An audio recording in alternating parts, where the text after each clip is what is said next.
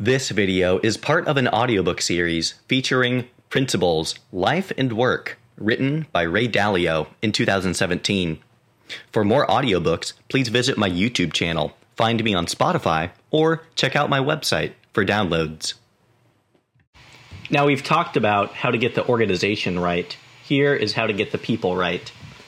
While we talked about an organization's culture in the last section, its people are even more important because they can change the culture for better or for worse.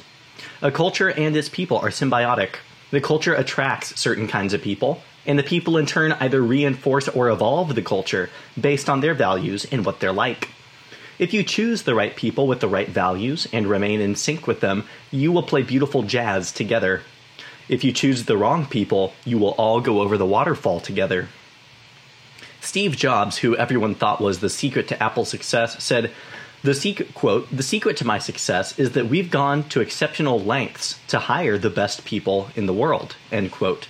I explain this concept in the next chapter. Remember that the who is more important than the what. Anyone who runs a successful organization will tell you the same. Yet, most organizations are bad at recruiting. It starts with interviewers picking people they like and who are like them, instead of focusing on what people are really like and how well they will fit in their jobs and careers. As I describe in Chapter 8, hire right because the penalties for hiring wrong are huge. To hire well, one needs a more scientific process that precisely matches people's values, abilities, and skills with the organization's culture and its career paths. You and your candidate need to get to know each other. You have to let them interview your organization and to have to honestly convey to them what it's like, wart and all, and be crystal clear about what you can expect from each other. But even then, after you both say yes, you won't know if you have a good fit until you've lived together in your work and relationships for a while. The interviewing process doesn't end when employment begins, but transitions into a rigorous process of training, testing, sorting, and most importantly, getting in sync, which I describe in Chapter 9. Constantly train, test, evaluate, and sort people.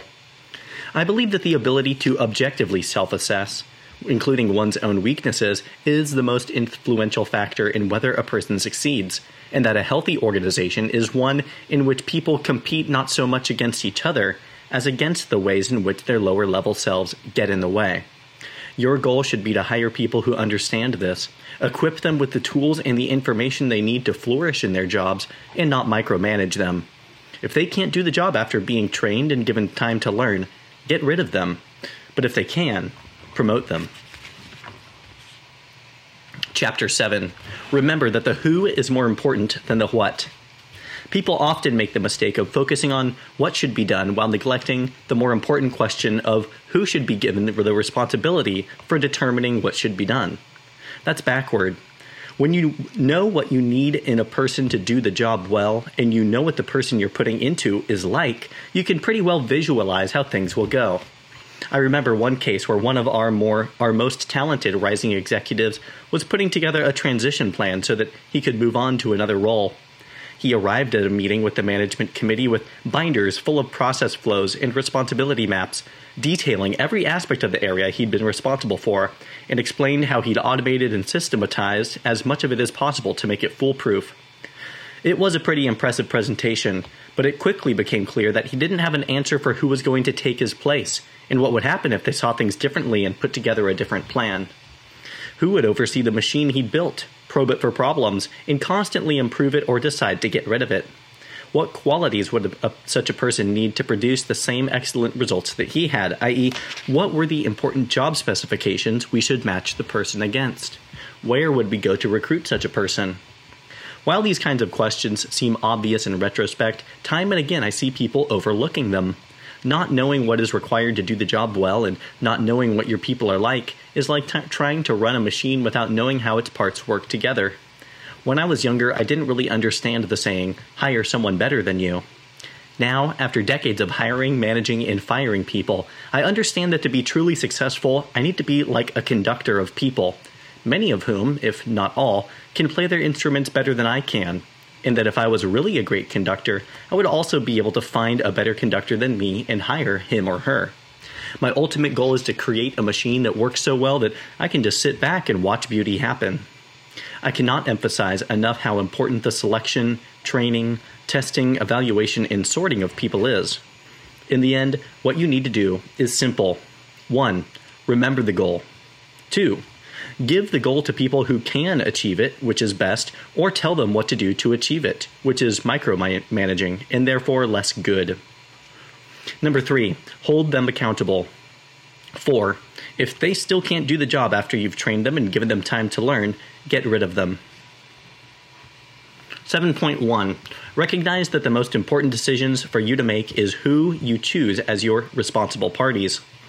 If you put your goals in the hands of RPs or responsible parties who can execute those goals well, and if you make it clear to them that they are personally responsible for achieving those goals and doing the tasks, they should produce excellent results. The same goes for yourself. If your designer or manager, you, doesn't have a good reason to be confident that the worker, you, is up to a given task, task, it would be crazy to let yourself do the task without seeking a lot without seeking the supervision of believable parties. You know that there are a lot of incompetent people in the world trying to do things they're not good at, so the chances are good that you are one of them. That's just a reality, and it's okay for you to accept it and deal with it in a way that produces good outcomes. A. Understand that the most important RPs are those responsible for the goals, outcomes, and machines at the highest level. Give me someone who can be responsible for an entire area, someone who can design, hire, and sort to achieve the goal, and I can be comfortable things will go well. These are the most important people to choose and manage well. Senior managers must be capable of higher level thinking and understand the difference between goals and tasks, and value goals as largely innate, though it improves with experience. It can be tested for, though no tests are perfect. 7.2 Know that the ultimate responsible party will be the person who bears the consequences of what is done. So long as you bear the consequences of failure, you are the ultimate responsible party. For example, while you might choose to delegate the responsibility of figuring out how to handle your illness to a doctor, it is your responsibility to pick the right one, since you will bear the consequences if he does a bad job.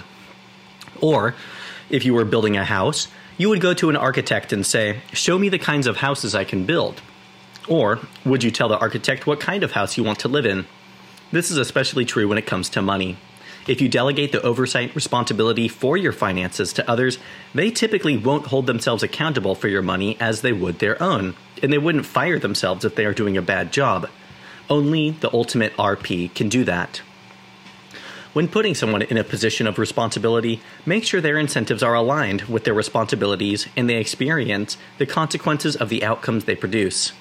As an example, structure their deals so that they do well or badly based on how well or badly you do in the areas they are responsible for. This is fundamental for good management. A. Make sure that everyone has someone to report to. Even a company's owners have bosses. In their case, the investors whose money is being spent to achieve their goals. If the owners are self funded, they still have to make their clients and employees happy and they can't escape the responsibility of making sure that their costs are acceptable and their goals are being met. Even if a person's job is unique, someone needs to be holding them accountable at all times. 7.3 Remember the force behind the thing. Most people see the things around them without considering the forces that created them. In most cases, those forces were specific people with specific qualities who worked in specific ways. Change the people and you change how things develop replace creators with non creators, and you stop having creations. People tend to personify organizations, saying things like, Apple is a creative company, while mistakenly depersonalizing their results, thus losing sight of who did what to produce them. That's misguided because companies don't make decisions, people do. So, who are the people in your organization behind the results and culture that make it special? Think about who they are and how they work together to make it what it is.